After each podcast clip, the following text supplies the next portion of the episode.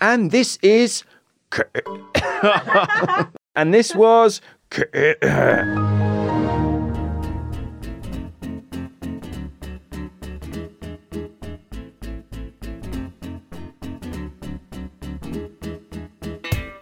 Hello, everyone. My name is Simon Hunter. I'm the editor of the English edition of El País, and this is.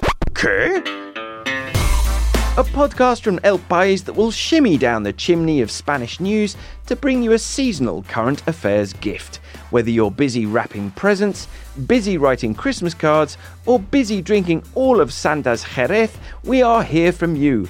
Es la época en la que estamos alegres. That's tis the season to be jolly in Spanish, which sounds rubbish.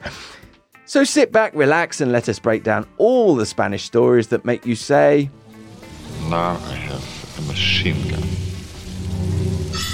Ho, ho, ho.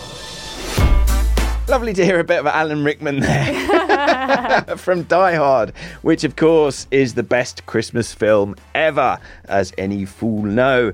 Today is December the 17th, 2019, and I am here as ever with the Mrs. Claus to my Santa, Melissa Kitson. How are you, Melissa? Hi, I'm good, thanks. Looking forward to Christmas. Yeah, what's the plan?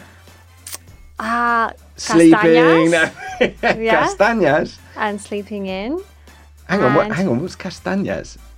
Did I say that like the walnuts? Castaños. Castaños, Castaños. Castaños or castañas, Jose? Castañas. Oh, I do. I, I stand as, as the man with the as the man with the orthopedic shoe said. I stand corrected. I do apologise. You're right. Castañas. Yes. Lovely. Yes, that's that's all we've with, all the plans we have. To do. That's so all far. you planned. That's all you planned so far. I'm also delighted to say that we've got another Christmas elf in the studio this week who I've just grabbed off her desk. It's Alicia Kemba. Hello, Hi. Alicia. Hello. What have you been? How? so what's strange. your association with the podcast? Um, I have been writing up the transcripts of the podcast every week. you are our transcript hero. You took over from our friend Ryan V, our beloved uh, listener who used to do the transcript. So, uh, Alicia, what have you learned over the last three months of doing podcast Um, transcripts? I have learned how to type a lot faster than I did at the beginning to get the transcripts out. Um, and I have been learning about all the stories you've been talking about. Well, that's great. Well, I, I hope you've enjoyed it. It's a, it's a, it's a horrible job, but someone had to do it. it's the highlight of my week. Absolutely. Now I see you just chuckling away while you're. So, and also, why don't you sell? You've been doing an internship here uh, on your Erasmus year. Why don't you sell it to potential future interns? Tell, just Okay. tell us how much fun How have you been amazing having? No, I have loved working here in all seriousness. It's been amazing. It's been, yeah, it's helping my Spanish, it's helping journalism, it's uh, been amazing working with you guys. It's a very nice atmosphere. I know, I cannot be nicer about it. Fantastic. Okay, here's your money, and then you can. well, thank you very much, Alicia, and it's nice to be able to have a chance on the podcast to say thank you so Yeah, much for all your work, and Not the thank you in particular for doing the podcast transcript because that was a huge help. So, best My of luck. You're off to Italy now. Yeah, off to Italy in February to Well- uni- university at Milan. Well, best of luck and good Thank luck you. with the whole Brexit thing. Let's Yeah. God, thank you. We'll be out of here before then. Let's see how that works out and stay in touch. You. All right, so as usual, let's have a little look at some correspondence. It's been a pretty quiet week, but uh, as always, uh, you know, we, a week never goes by without us hearing from mythical sea monster Chris Thompson at Coolibron Chris on Twitter, if you want to go and follow him.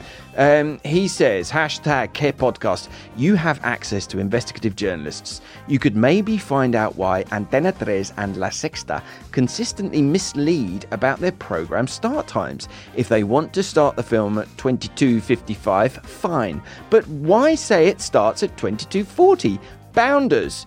And uh, uh, another one of our podcast heroes, at Mr. Alan Jones, got in um, on this conversation. He said, Is it just those two, Chris? It seems to me that most, all Spanish TV channels don't seem to have access to particularly accurate clocks.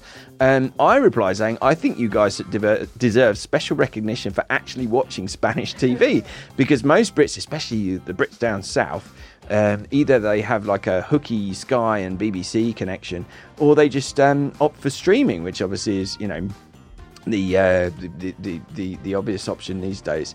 Um, Alan replied, he said, My family is only 50% British. We do watch BBC World News sometimes, but even when we were in the UK, we watched TV, DLV International and ETB Sat. Uh, ETB Sat? I guess that must be, I think that's the Basque channel, isn't it? Uh, we got a dish put up especially.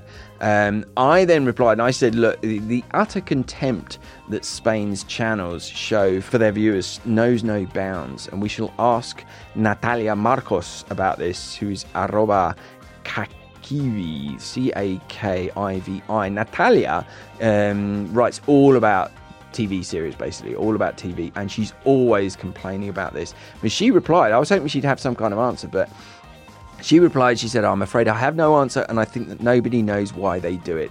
In general, the Spanish channels don't have a lot of respect for their audience, and they play on the limits of the law. What's it like in Australia, uh, um, Melissa? Are they very um, punctual? Punctual. Yes. Yeah. On the dot. Unless it's something live, it's boom, seven Yeah. o'clock. It's weird, isn't it? I mean, the same in the UK. I mean, it's just, you know, a program will go out, unless there's some sort of, you know, news story that runs over, a program will go out at the time that it's supposed to say.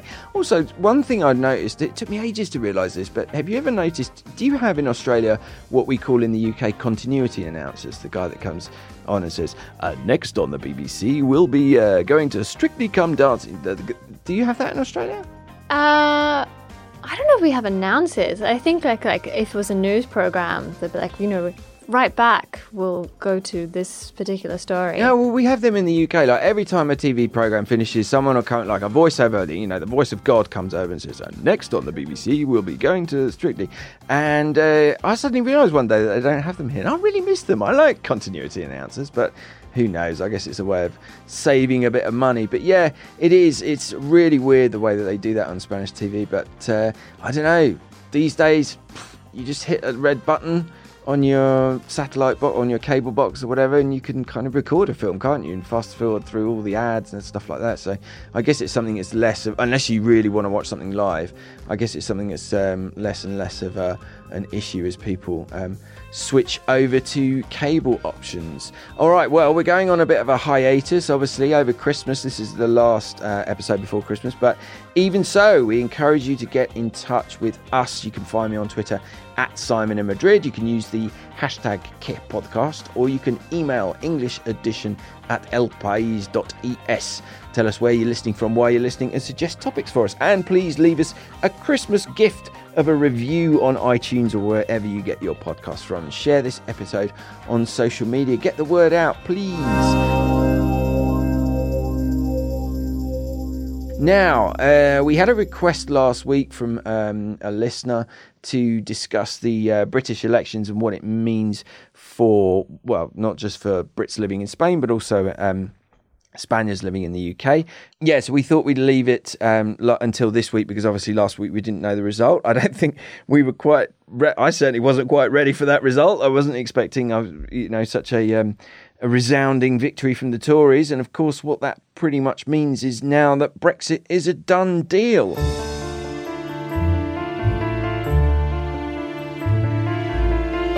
Um, we thought we'd focus first on um, Spaniards in the UK. So, Melissa, we ran an article last week about what the fears of Spaniards in the UK are during this whole Brexit process. So, why don't you tell us a bit about that? Yes, so Britons headed to the polls on Thursday to vote in a snap general election. But it was not just British people who were anxiously following the results. Spaniards in the United Kingdom were also concerned about how the election could affect their futures. The outcome of the vote would decide more than the next Prime Minister, it would decide whether Britain would leave the European Union. Boris Johnson from the Conservative Party was promising to push ahead with his Brexit plan, while Jeremy Corbyn from the Labour Party promised a second referendum on the UK's divorce from the EU. With so much at stake, Spaniards living in the UK had a lot to say about the election. El País spoke to some of them before Thursday's poll. Javier Dominguez, who works in the financial sector, commented that the focus on Brexit during the campaign was a double edged sword. People are burnt out, but the problem is that they will end up voting for the Conservatives just to resolve the situation, he said. Spanish researcher Virginia Marugan said she had secured double nationality to avoid discriminatory sensations after Brexit. She explained, I never thought that Brexit would be a setback for me because they would throw me out of the country or I would lose my job. But I don't know what kind of quality of life there will be after Brexit. Virginia went on to say that with an EU passport, she has the option of moving to 27 different countries, a possibility that will now be more difficult for British people after Brexit. Spaniards were not the only ones keeping a close eye on the British election. The vote was also being followed by people in Gibraltar, the British overseas territory in the south of Spain.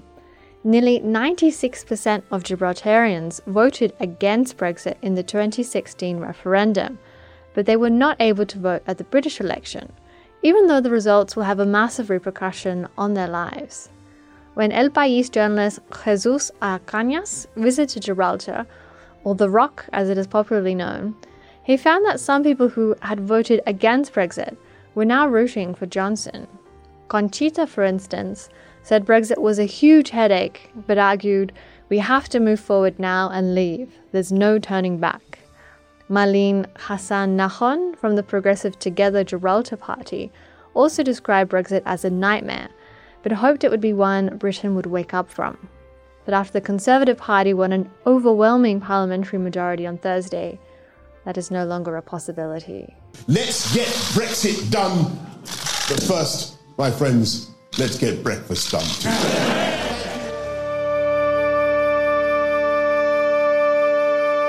Hmm, so, yeah, I mean, I, I stay on the fence about most issues that we talk about in here, but as I've said many times in the past, uh, my feelings about Brexit are always very, very clear, and oh, just what a disaster! So that that little glimmer of hope that we had that something um, could save us from Brexit um, seems to have been seems to have disappeared. So th- we thought this week uh, we'd also speak to some um, people um, from some Brits in Spain.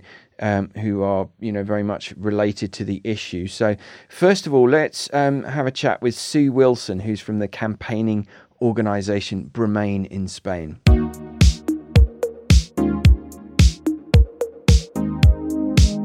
So, Sue, a lot of people who've been listening to our podcast will no doubt know who you are because you've been very, very visible since the um, Brexit vote back in um, 2016. But for those who don't, why don't you tell us a bit about yourself first and what you've been doing since the referendum? Sure. Uh, well, uh, my name's Sue Wilson. I'm chair of Bremain in Spain. And Bremain was actually launched the day after the referendum, but not by me. Um, I was just a, a normal um, British immigrant living in Spain who voted in the referendum and was absolutely shocked and overcome with the result. In fact, it was three whole weeks before anything kind of made any sense to me. I think I went through all the stages of grieving, which many who feel like me will, will understand completely. And it was only after three whole weeks of being everything from angry to sad to depressed to uh, and everything in between that I re- decided that I, I couldn't sit back and not do anything. So um, a friend who was also a Remainer recommended uh, Bremain in Spain to me, and I started to get involved uh, with them. I became very active very quickly, um, that was just three weeks after the referendum. And by September, um, I was the chair. They'd asked me to take over the two ladies that um, started it because it had grown out of all proportion. And they both were working people with young families. Um, and so I've been chair at Bremain ever since and been giving 50 to 70 hours of my time to it on a voluntary basis um, since June since September uh, 2016. That's incredible. And I take it. I mean, you, you, your personal situation. You'd retired to Spain, basically. Is that what your situation? Um, I is? hadn't retired to Spain. I'd moved to Spain. I've only retired last year. Right. Um, but to all intents and purposes, I've done nothing but this for the last three and a half years. and I There'd get be no time for a job as well. no, absolutely. And I guess the election result from last week for you has brought back many of the feelings that you had at the time of the referendum. It did. Um, although it, many of those feelings are exactly the same, but the one thing that is different is Um, what we've lost this time is the uncertainty.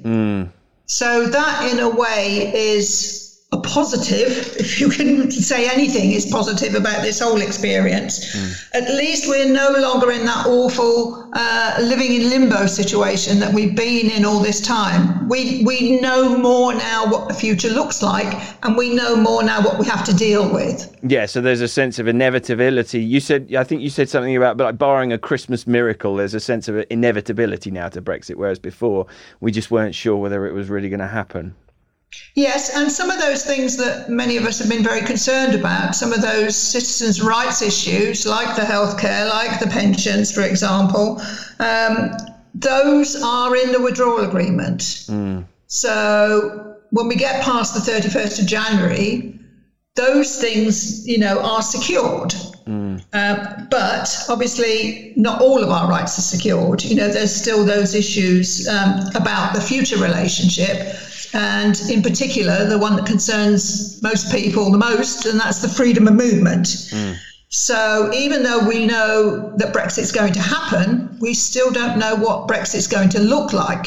Hmm. And there's still, you know, a lot to fight for to make sure that we get the softest Brexit possible. And one of our objectives will also be to work on extending the transition period. But of course, the news this morning from Boris Johnson that um, he's going to make that illegal gives us another big challenge. So how, how how will your campaigning take shape from now on? Do you think?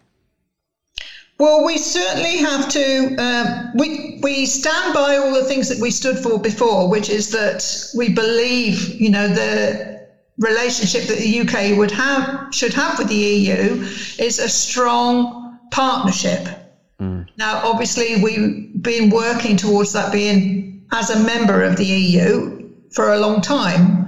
If that's not going to be the case in the short term, what we have to do is to still fight to protect those um, that goal of having that strong relationship, a relationship that you know protects as many of our rights as possible. But we also have to fight against the demonisation of immigrants, the, the hate and the division that's happened as a result of Brexit is going to be a hard fight. It's going to be a long fight. Um, so we have to make sure that the changes that have been made um, are not going to be with us forever, that we have to turn around this demonisation of immigrants.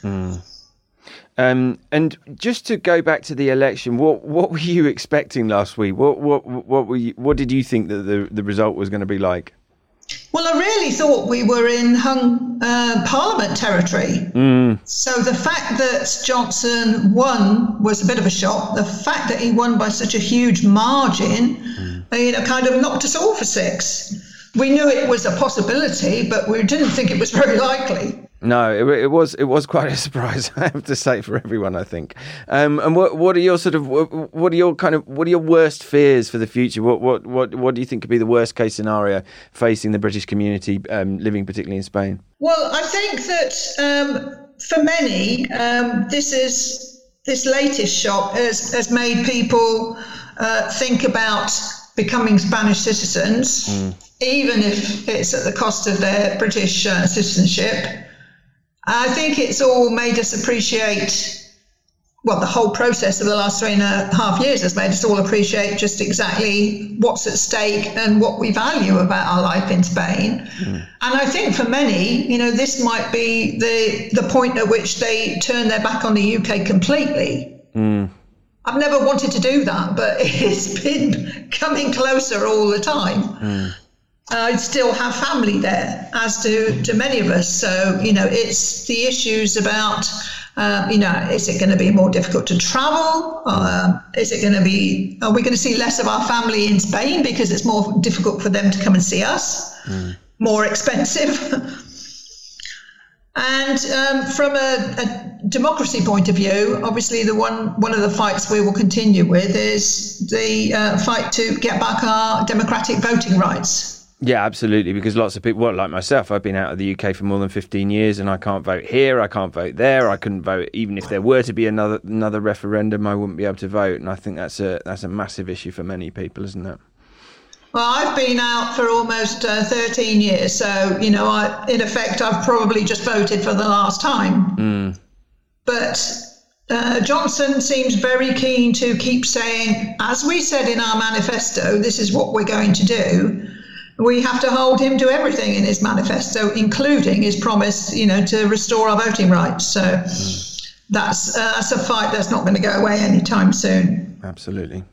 All right. Well, thank you very much for your time, Sue. And on the on behalf of, I'm sure many of our listeners who have been um, following your your campaigning over the last couple of years, thank you very much for all the work that you are doing.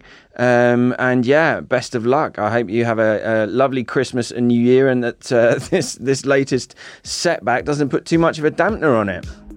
Um, I'm not going to let it spoil Christmas. And, and it's not going to take me three weeks like it did after the referendum to recover from this shock because um, there's still a lot of fighting that needs to be done. Um, and I'm, I'm, I'm a bit of a completer finisher, so I'm not about to quit anytime soon. Fantastic. All right. Well, thanks so much. Christmas. And to you. Uh, thank you. And now let's speak to um, Karen Welch, who is a um, Scottish long term resident of Spain, who's actually been going through the process of applying for Spanish nationality.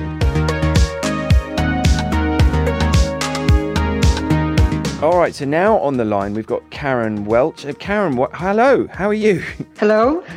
Good morning. Uh, yeah, so why don't you, um, first of all, tell us a bit about yourself. What do you do? How long you've been here in Spain, for example? Well, um, I've been in Spain for 35 years. Wow. Um, yeah, yeah. um, which kind of basically means that you know, uh, you know, here I have my home, my friends, my flat, my um, you know, in terms of my future, I have also been paying in for all these years to the Spanish pension system. So, you know, my economic and personal and emotional reality is very, very tied to Spain. Um, I'm a translator and I work, well, freelance, but I work mainly for a, a foundation that specializes in science and culture. And um, I mean, I think that's about it, um, Simon. I mean, I'm obviously I'm getting near retirement age now, so um, that for me is one of the prime considerations. And obviously, you know, breakfast, breakfast, breakfast. Sorry, Brexit doesn't affect that directly, but um, you know, it may do so in all kinds of indirect ways. So yeah, that is a uh, is a concern, of course. Uh, what were your expectations last week ahead of the general election? What what did you think was going to happen? I'm getting a lot of information from my press and my Facebook. And I think in my kind of little echo chamber, um, I thought the result was going to be closer. Um, but then I wasn't surprised when I saw it. You know, I mean, I did know, I, I did expect um, a Tory victory. I didn't think the margin would be quite so big. But, um, you know, there we have it. It does clarify some things. Absolutely. And, and how did you feel when the result was confirmed?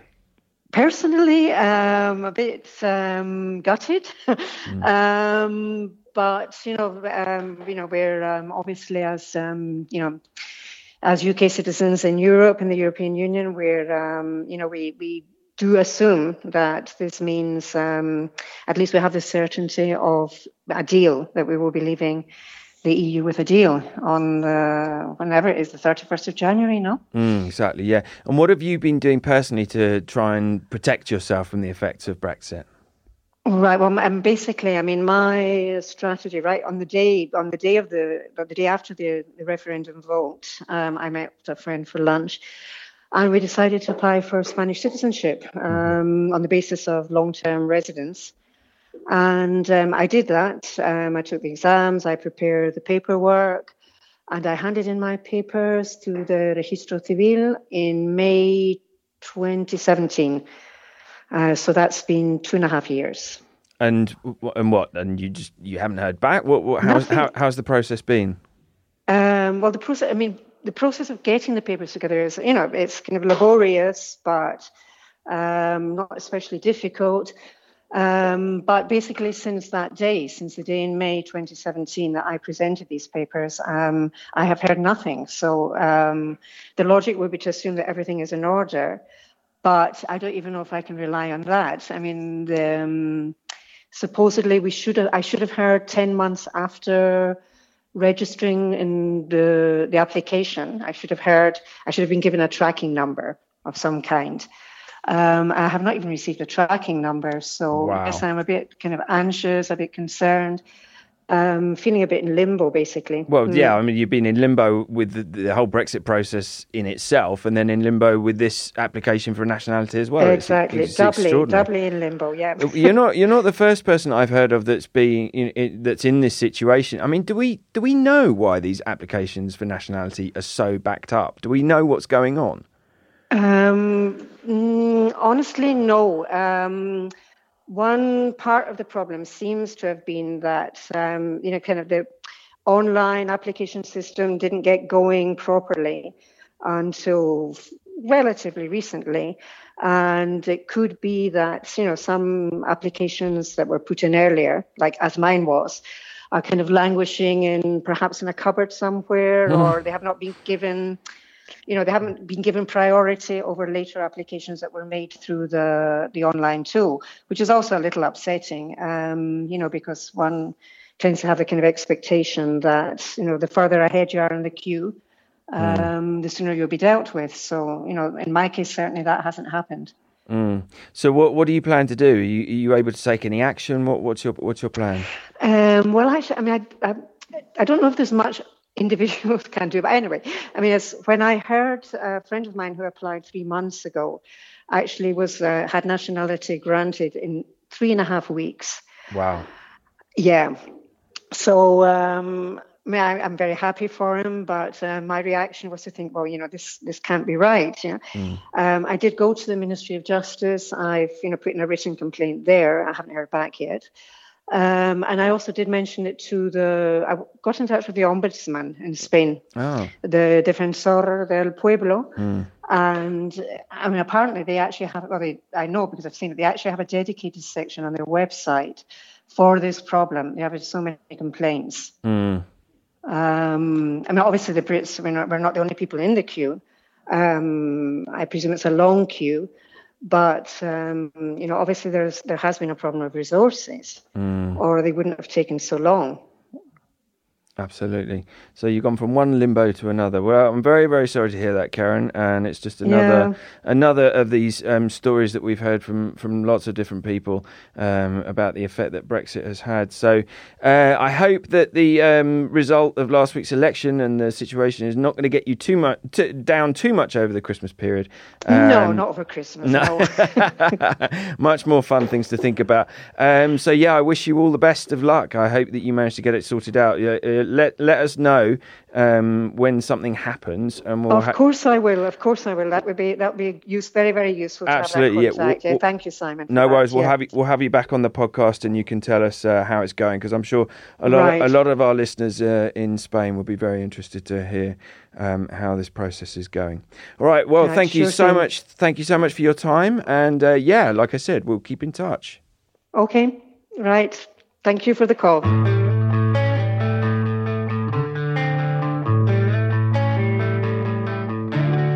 Let's let's hope that these two people can have good Christmases and not let uh, current affairs cast a long shadow over the um, festivities. Um, I will certainly will be switching off my phone, deleting the Twitter app um, come Saturday when I go off on my on my holes, and then let's see what sort of panorama we come back to uh, after after the holiday season.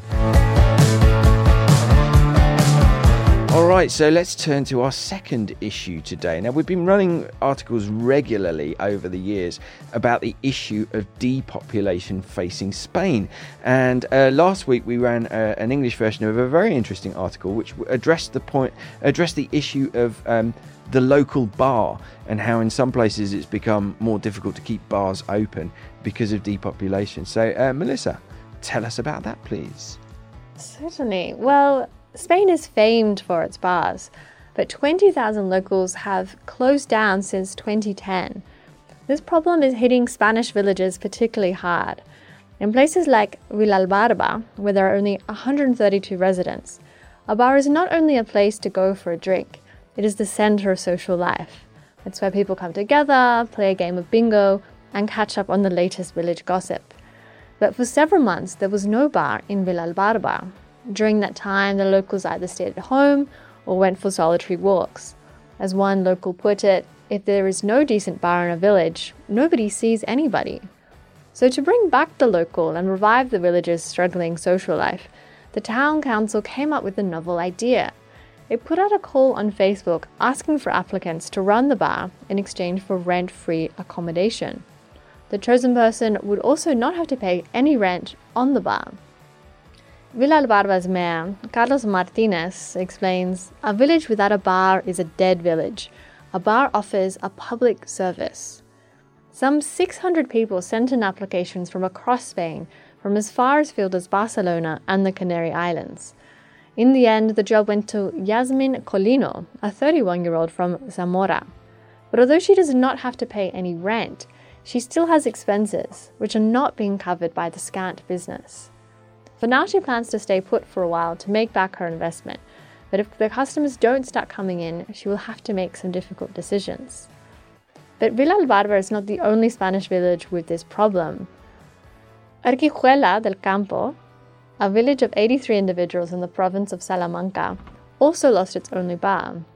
In this case, the mayor Dionisio Cañera came up with a different solution a self service bar that trusts locals to pay for the food and drinks.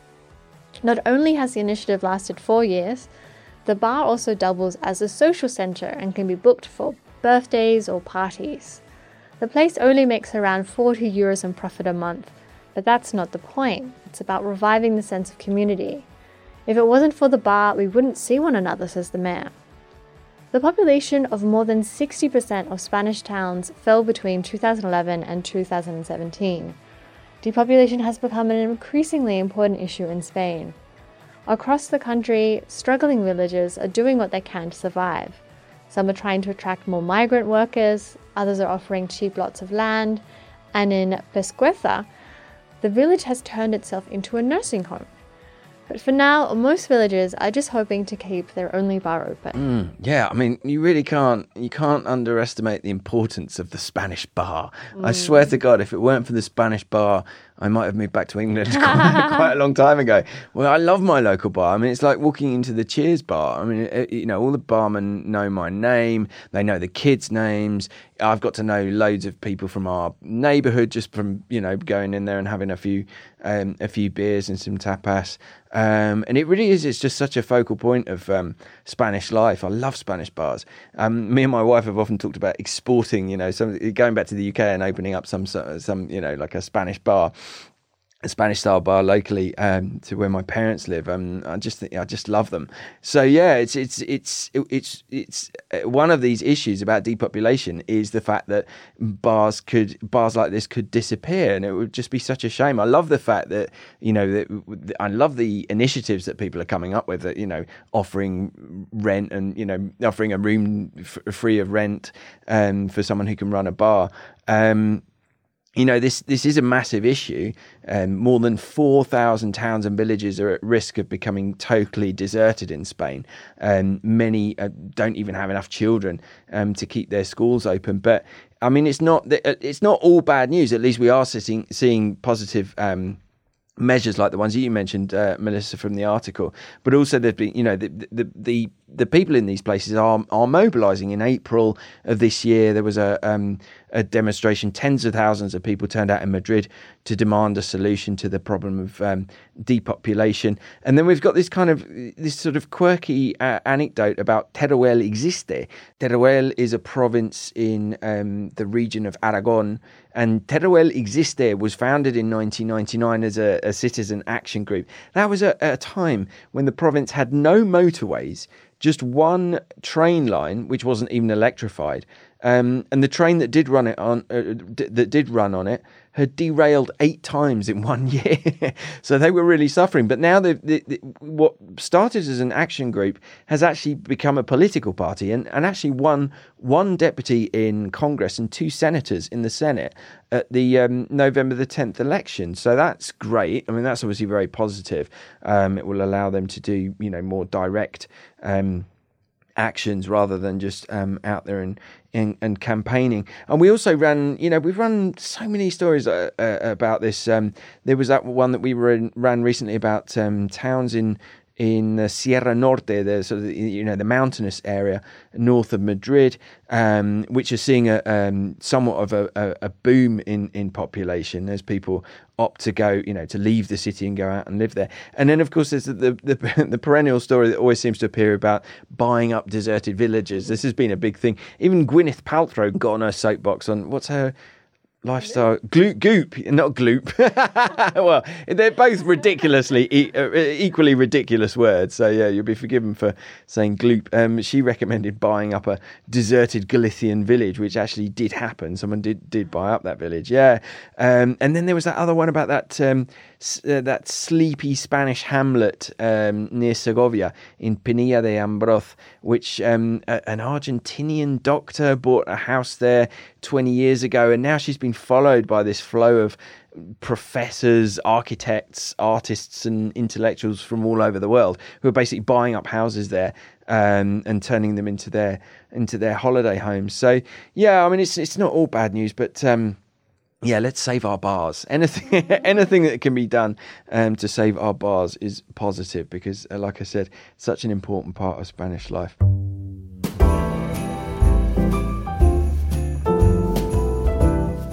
Right, okay, well, as we are nearly at uh, Christmas time, uh, it wouldn't be right to finish this podcast without giving Ah. you a little present, Melissa. Here is Ah. your first article in print in the uh, Tuesday, the 17th of uh, December edition of uh, the Madrid section. Melissa has written a fantastic article. Uh, it's an interview with a, a man called uh, Michael Damanti, who's been uh, taking pictures of the uh, members of the Romani community who are uh, often seen out on the streets in the Puerta del Sol. So I recommend you go and check it out. It's on our webpage, obviously, uh, and it's a really interesting read. So congratulations, Ah, Melissa. thank you. Little early uh, Christmas present for you there.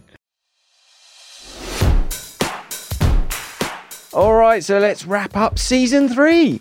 Episode 12 of season three. That is it for this year. Um, thank you ever so much to all of you who've been listening. I think we only started in January. It feels like we've been doing this forever. We started this year, didn't we? We started the podcast in Ah. January. Uh, and the response has been absolutely fantastic from um, all of you listeners who've got in touch with us. Um, we love you all. Very Merry Christmas and thank you so much for listening. My name is Simon Hunter. I'm Melissa Kitson. And give us another one. I'm a little kitten. Thank you. And this was ¿Qué? A podcast that tries to explain what happens in Spain to those of us who sometimes get a little bit lost in translation. This is an El País production. It was recorded right here in the Madrid newsroom under the guidance of our expert producer, Jose Juan Morales, who for Christmas is going to give us an extra long podcast.